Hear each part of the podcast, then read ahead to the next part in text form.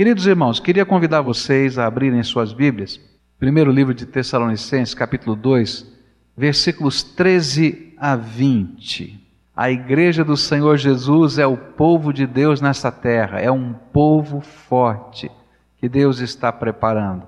1 Tessalonicenses 2, versículos 13 a 20, a palavra do Senhor nos diz assim: Também agradecemos a Deus sem cessar o fato de que, ao receberem de nossa parte a palavra de Deus, vocês a aceitaram não como palavra de homens, mas conforme ela verdadeiramente é, como palavra de Deus, que atua com eficácia em vocês, os que creem. Porque vocês, irmãos, tornaram-se imitadores das igrejas de Deus em Cristo Jesus que estão na Judéia vocês sofreram da parte dos seus próprios conterrâneos as mesmas coisas que aquelas igrejas sofreram da parte dos judeus, que mataram o Senhor Jesus e os profetas e também nos perseguiram. Eles desagradam a Deus e são hostis a todos, esforçando-se para nos impedir que falemos aos gentios e estes sejam salvos. Dessa forma, continuam acumulando seus pecados. Sobre eles, finalmente veio a ira. Nós, porém, irmãos, privados da companhia de vocês por breve tempo, em pessoa, mas não no coração, esforçamo-nos ainda mais para vê-los pessoalmente pela saudade que temos de vocês. Quisemos visitá-los. Eu mesmo, Paulo, quis, e não apenas uma vez, mas duas Satanás, porém, nos impediu. Pois quem é a nossa esperança, alegria ou coroa em que nos gloriamos perante o Senhor Jesus na sua vinda? Não são vocês. De fato, vocês são a nossa glória e a nossa alegria. Oremos ao Senhor. Pai querido, muito obrigado, porque o Senhor morreu por nós na cruz do Calvário porque o Senhor ressuscitou e porque o Senhor habita no coração de todos aqueles que te invocam. Senhor, é a tua presença, é a tua graça, são os recursos do teu amor sobre nós que nos transformam no teu povo nessa terra. Povo forte, povo perseverante, povo que o Senhor pode usar. Faz isso conosco Ajuda-nos a compreender, Senhor, a tua palavra e abre os nossos olhos para que sejamos o povo do Senhor nesta terra. É aquilo que nós oramos no nome de Jesus. Amém e amém. Uma jovem chamada Helena Izimbaeva, eu acho que é assim que fala, né? Pela 18 vez quebrou o recorde mundial de salto em altura com vara. Eu tenho certeza que se ela anunciasse as concorrentes dela, não é, que estão tentando ganhar medalhas de ouro e bater recordes, dissesse assim: Olha, eu quero ensinar a você o método de treinamento que eu uso. Só isso, não precisava falar mais nada. Né? Eu quero trocar figurinhas e mostrar, e quero pegar algumas jovens e dizer assim: olha, vem treinar comigo que eu vou ensinar como é que eu me supero. Bater o próprio recorde dela 18 vezes é uma constante superação.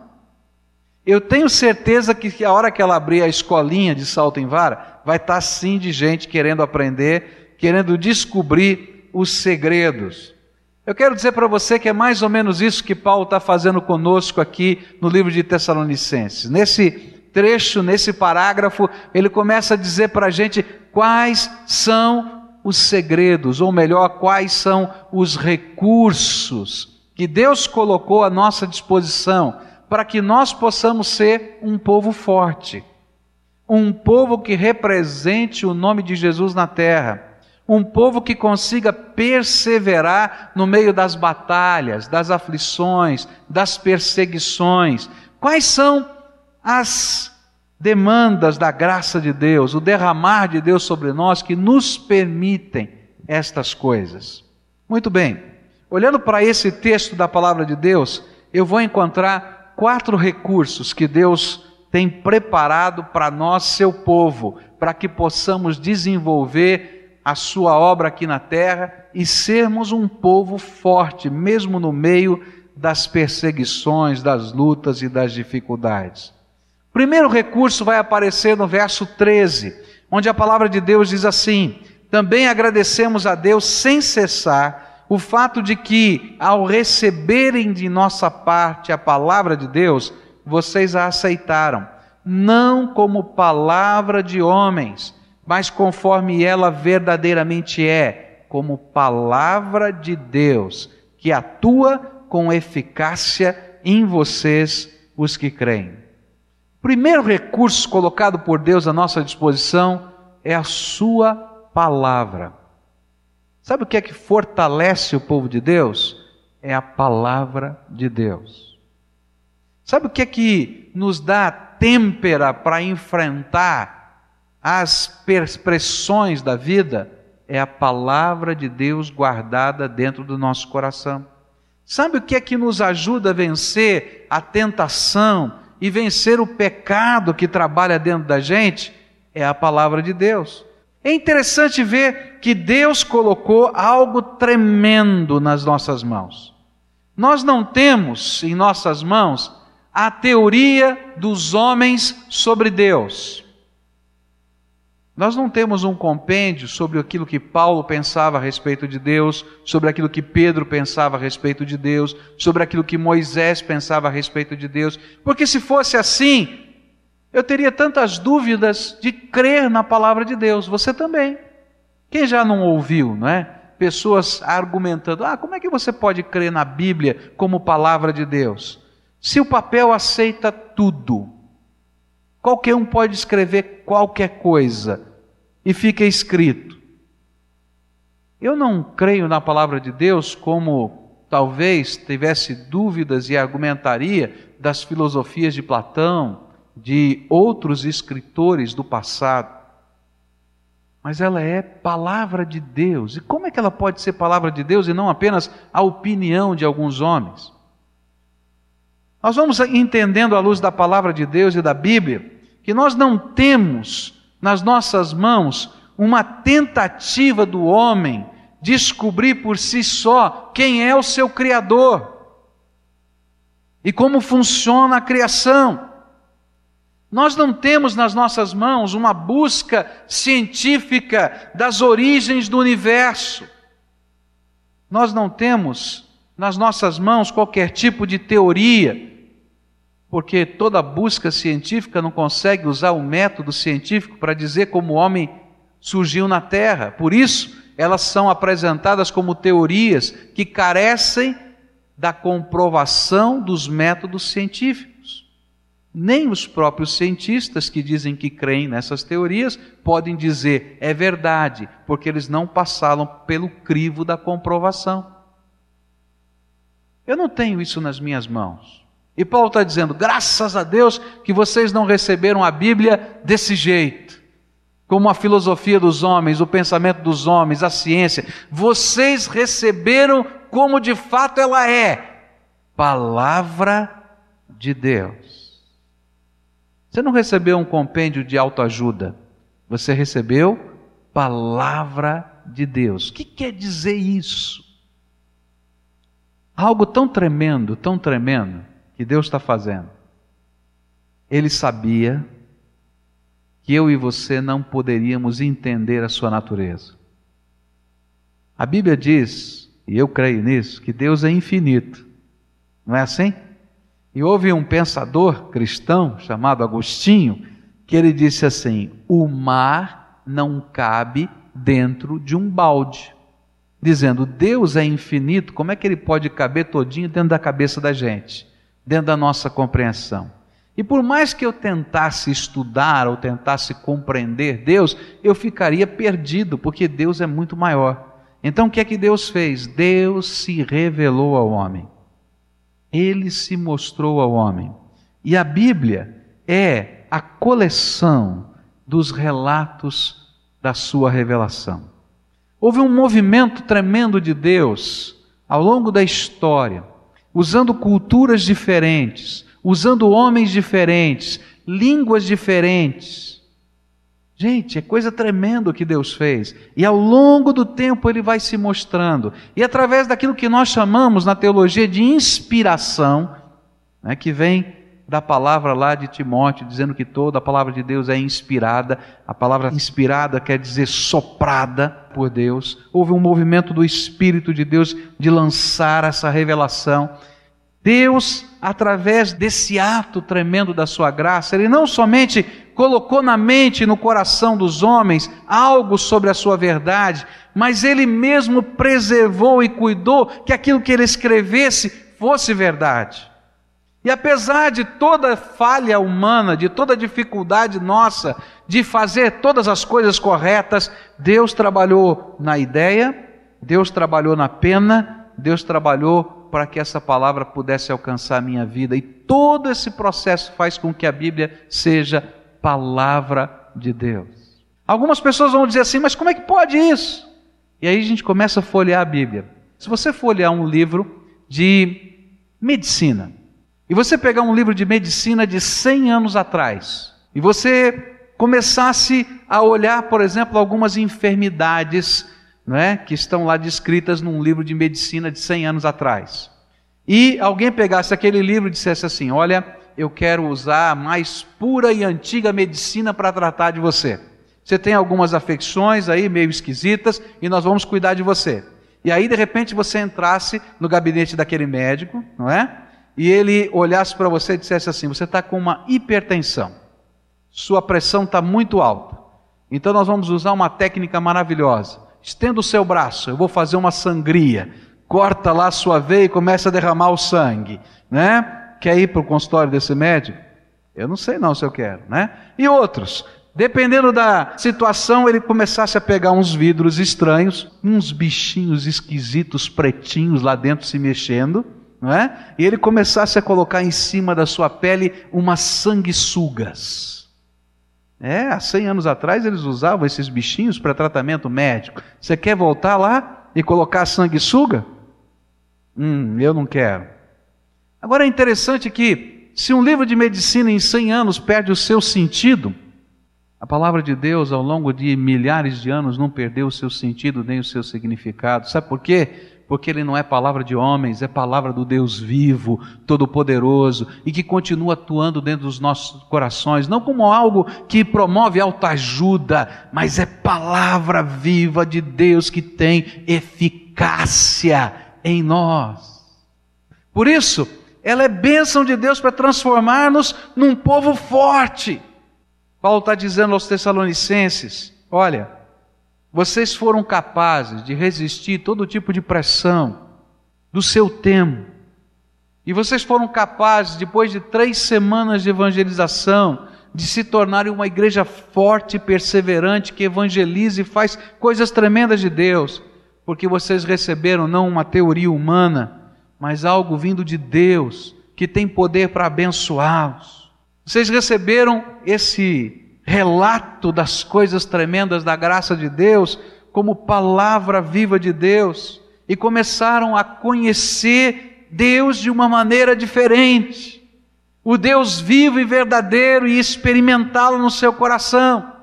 Quando a gente olha para a palavra de Deus, a gente vai descobrir que a palavra de Deus é poderosa para nos ajudar a vencer a tentação. Foi assim que Jesus enfrentou Satanás. Satanás dizia: Olha, por que, que você não faz isso?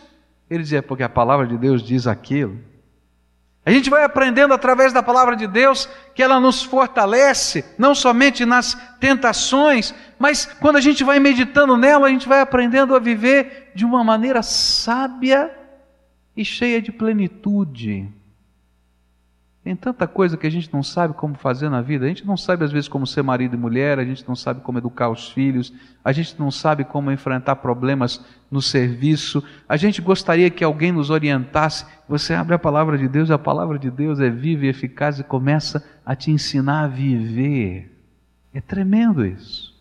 E nos transforma, assim, num povo forte. E quantas vezes a gente está tão abatido e não consegue nem ler. E a gente começa a folhear a Bíblia. Não sei se já aconteceu isso com você. A gente começa a folhear a Bíblia e parece que algum versículo salta aos nossos olhos e a palavra de Deus nos consola. Eu me lembro de uma ocasião que estava lendo, tinha passado por uma situação muito complicada de uma família aqui da nossa igreja, numa situação de morte.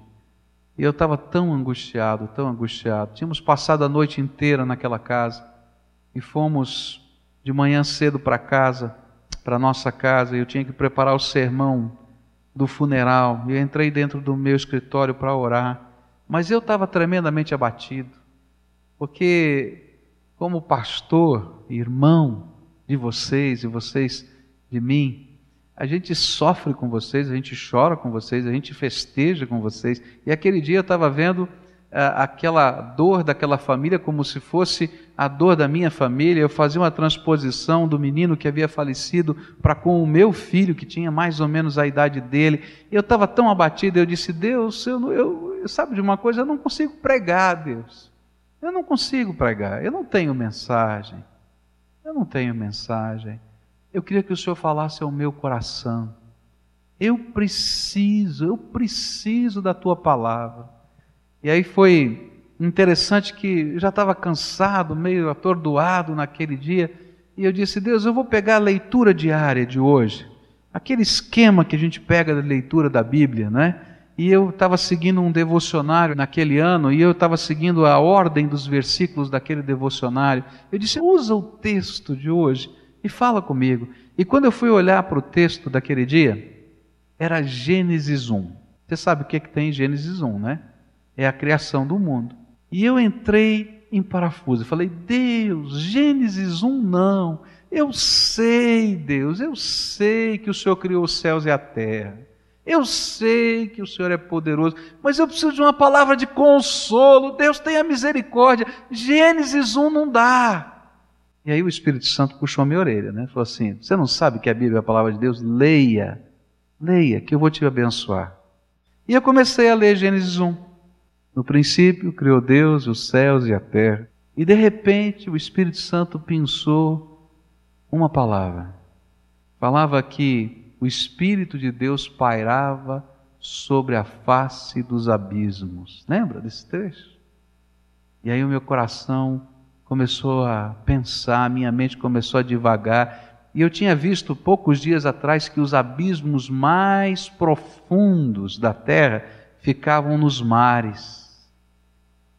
Os mais escuros, os mais densos, maior pressão.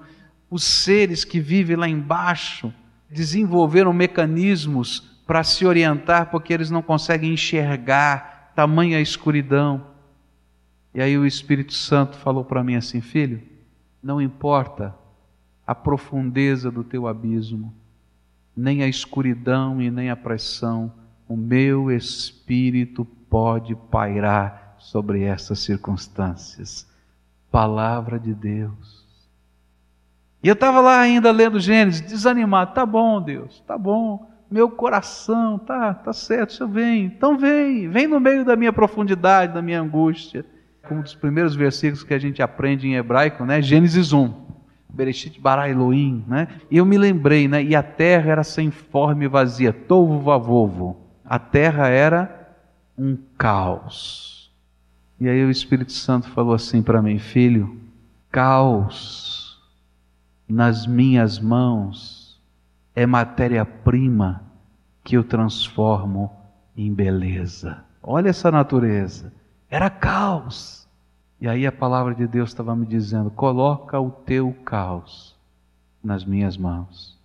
Meus irmãos, a Bíblia não é um livro de autoajuda, a Bíblia não é a ciência dos homens, a Bíblia é a palavra de Deus. E quando nós permitimos que a palavra de Deus entre no nosso coração, ela se torna eficaz. Ela transforma a nossa vida ela muda a nossa percepção do mundo, porque Deus está falando comigo e com você. Agora, irmãos, se esse é um bem tão precioso, tão maravilhoso, por que, que ela tem ficado fechada para você? Não faltam Bíblias nas nossas casas. Você permite que a palavra de Deus fale ao seu coração? Você gasta tempo na presença de Deus para ouvir o que Deus tem para falar com você, para meditar na palavra. A palavra a gente precisa ler para conhecer, mas a palavra a gente tem que sacar pedaços dela e meditar. Quando a gente medita na palavra, a gente está perguntando para Deus: Deus, o que é que o Senhor tem para mim nesse texto? Quando a gente medita na palavra, a gente está perguntando: Senhor, qual é o ensino que o Senhor quer aplicar na minha vida? Qual é a visão nova que precisa ser agora descortinada no meu dia a dia? sabe, queridos, às vezes não são grandes trechos da palavra de Deus que a gente vai conseguir meditar, às vezes é um versículo, às vezes são cinco, seis, que a gente vai deixar o Espírito de Deus ficar ali falando conosco, nos ensinando, ministrando. Mas que coisa rica quando a gente permite que a palavra fale ao nosso coração, porque ela fortalece a nossa visão de Deus, de nós mesmos e do mundo que nos cerca. O segundo recurso que Deus dá é a possibilidade de imitar o povo dele. Versículos 14, 15 e 16 diz assim: Porque vocês, irmãos, tornaram-se imitadores das igrejas de Deus em Cristo Jesus, que estão na Judéia. Vocês sofreram da parte dos seus próprios conterrâneos as mesmas coisas que aquelas igrejas sofreram da parte dos judeus que mataram o Senhor Jesus e os profetas e também nos perseguiram. Eles desagradam a Deus e são hostis a todos, esforçando-se para nos impedir que falemos aos gentios e estes sejam salvos. Dessa forma, continuam acumulando seus pecados. Sobre eles, finalmente veio a ira. Outro recurso de Deus são os modelos que podemos imitar do povo de Deus. Paulo afirmou que os tessalonicenses tinham copiado o modelo de ser crente da igreja de Jerusalém. Sabe o que, que ele está dizendo? Você pega a tua Bíblia no livro de Atos dos Apóstolos, capítulo 2, capítulo 3, capítulo 4, capítulo 5, capítulo 6, capítulo 7, capítulo 8. Você vai encontrar um modelo de igreja. Que, que igreja era essa? O que, que ela fazia? Como é que ela trabalhava? Como é que aqueles crentes se reuniam? Como é que aqueles crentes testemunhavam? Como é que eles enfrentavam as pressões, as lutas? E Paulo está dizendo: olha, vocês estão ouvindo, vocês estão sabendo o que está acontecendo lá na igreja de Jerusalém, e vocês têm copiado, têm imitado o modelo deles a maneira como eles puderam enfrentar as lutas e perseguições que se sucederam. Aquela história, aquela, aquele relato, aquele testemunho passou a ser motivação e ânimo para que aqueles irmãos pudessem passar pelos seus enfrentamentos. É tremendo ver como Deus age na vida de outras pessoas. E como isso é capaz de nos dar motivação para buscarmos o mesmo poder e a mesma graça para as nossas vidas. Igrejas podem ser modelos para outras igrejas, mas irmãos são modelos para outros irmãos. É isso que Paulo está tentando nos ensinar. A Bíblia vai nos dizer que quando os apóstolos voltaram da prisão, debaixo de tanta perseguição, eles reuniram algumas pessoas daquela igreja, a igreja estava ali reunida, quem sabe era uma célula, quem sabe um grupo de liderança, eu não sei exatamente. E eles contaram o que havia acontecido, a prisão, as dificuldades, e depois eles fizeram uma oração: Senhor, dá-nos coragem para enfrentar essa perseguição e continuar pregando o Evangelho. Mas enquanto nós pregamos e temos essa coragem, confirma essa mensagem com os teus prodígios, sinais e milagres. Sabe o que aconteceu? A Bíblia diz que naquele instante o lugar onde eles estavam sacudiu pelo poder de Deus, tremeu, literalmente tremeu. E de repente aqueles irmãos estavam ouvindo: Ah, Deus ouve a oração da sua igreja. Eu quero estar lá, porque Deus vai sacudir a nossa vida também. Quando a gente tem modelos a imitar, a gente quer experimentar as mesmas coisas. Eles ouviram falar lá que Pedro havia sido preso e que a igreja se reuniu para orar, e a igreja não tinha nem muita percepção do poder da oração. Mas no meio daquela madrugada, o anjo do Senhor foi até aquela cadeia, aquelas correntes caíram por terra, a porta se abriu, Pedro sai, vai bater na casa onde estava vendo aquela reunião de oração, e sabe o que acontece? Estava solto pelo poder de Deus. E de repente, aqueles irmãos daquela igreja pequenina lá em Tessalônica estavam dizendo: Deus é poderoso até para nos livrar da cadeia, nós vamos orar. Quando nós estivemos na Turquia, na célula da Silvia, nós ouvimos uma coisa tremenda. Tinha uma moça lá no momento de compartilhamento, compartilhou seu testemunho. Ela ainda não é batizada, ela ainda não é membro da igreja, ela frequenta a célula, frequenta a igreja, está naquele processo de conversão. E ela contou a sua história. Ela disse uma coisa tremenda, gente. Ela disse que estava frequentando a célula, ouvindo a palavra de Deus, conhecendo os irmãos em Cristo, estavam ali compartilhando as coisas da fé. E um dia ela perdeu uns documentos que importavam um grande prejuízo para ela e para sua empresa. E ela entrou em pânico.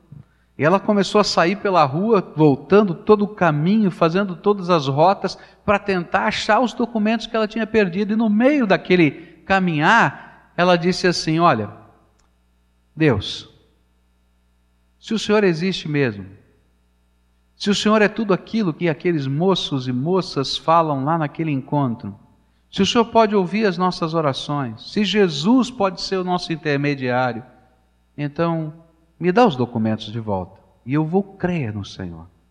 E ela continuou. E foi a tarde toda. Quando chegou no final da tarde, ela entrou dentro de um shopping center, onde ela tinha passado pela manhã. E ao entrar pelo shopping, um senhor a chama pelo nome. Ela olha para trás e diz: Pois não, é, você está procurando esse envelope? Ela olhou, era o envelope dos documentos. Sim, e ela percebeu que no envelope não tinha o nome dela. Ela perguntou: O senhor me conhece? Ele disse: Não. Como é que o senhor sabia o meu nome? Ele disse assim: Eu achei que você tivesse esse nome. O senhor me viu perder esse documento? Ele disse: Não. E por que, que o senhor me entregou esse documento? Porque eu achei que você estava precisando desses documentos. Ela agradeceu e quando ela está saindo, ela tem um sentimento: Deus ouviu a minha oração. E naquela hora, ela recebeu Jesus como Senhor e Salvador da sua vida. E lá na frente da gente, naquela célula, ela disse assim: Gente, olha, eu sei que é esquisito que eu vou falar para vocês, eu, muita gente vai achar esquisito, estranho, complicado. Me perdoem, mas aqui dentro do meu coração eu acho que Deus mandou um anjo só para mim. Eu não sei se foi um anjo ou não foi, mas uma coisa eu sei quando a gente começa a ouvir os testemunhos do que Deus está fazendo, de como Deus age, de como Deus trabalha, como a palavra de Deus está fazendo diferença na vida das pessoas, isso se torna motivação e eu quero imitar.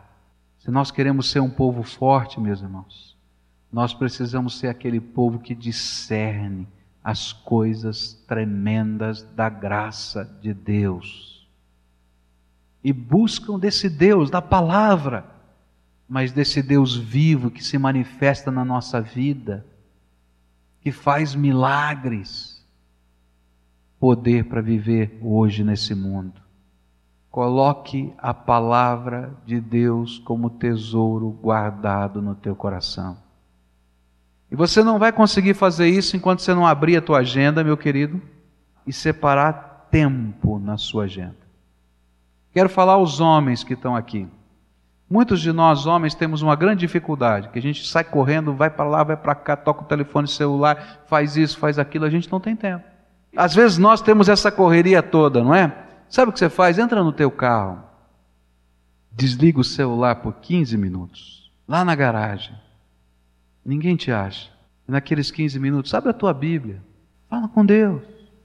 Você, mulher, quando saiu aquela correria toda, criança na escola, não sei o que, não sei o que, antes de começar qualquer coisa, vai num lugar que você preparou dentro da sua casa só para isso. Vai lá e fala com teu Deus 15 minutos. Abre a palavra. Deixa a palavra de Deus entrar no teu coração. Sabe o que você faz? Depois você pega um versículo daqueles que você leu, e ao longo do dia, enquanto você está trabalhando, enquanto você está dirigindo, enquanto você está pensando, medita naquele versículo. O que, que Deus tem para a minha vida? Gente, nós precisamos imitar modelos assim. E você vai ver como Deus vai fazer coisas tremendas. Porque nós queremos um Deus vivo e verdadeiro que continua a fazer coisas tremendas. Pode ouvir os testemunhos. E pode saber que um dia o testemunho será seu, porque esse Deus está vivo e agindo em nós. A nossa força está no Senhor que habita conosco. Eis que estou convosco todos os dias, até a consumação dos séculos. A nossa força vem do Senhor que fez os céus e a terra. A nossa força é a presença do Espírito entre nós. Pai querido, nós queremos confessar ao Senhor que nos envergonhamos, porque não somente o Senhor morreu por nós na cruz, o Senhor ressuscitou, o Senhor está vivo, Jesus. E o Senhor nos deu a tua palavra viva e eficaz, mais poderosa do que uma faca de dois gumes, que pode descer e fazer separação daquilo que é inseparável, a alma do espírito.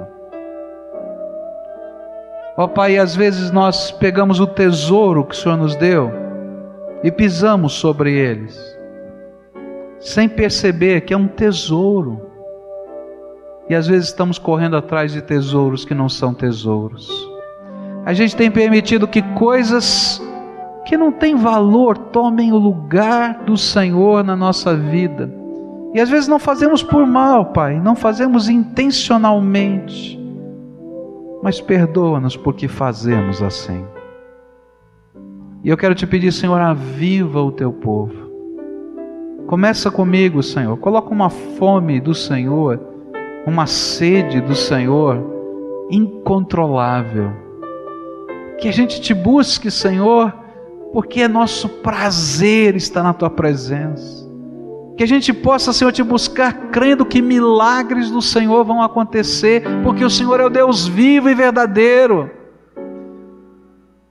Que nós te busquemos, Senhor, não como quem está acostumado com a fé, mas como aquele que crê no possível e no impossível, porque tu és o Deus Todo-Poderoso. E quando orarmos por alguém, Senhor, e quando tocarmos e abençoarmos, porque só o Senhor tem poder para abençoar, nós só podemos ser emissários teus. Que o Senhor revele, Senhor, o teu poder. Dá-nos a tua coragem, Senhor, a coragem que veio do Senhor para pregar a tua palavra.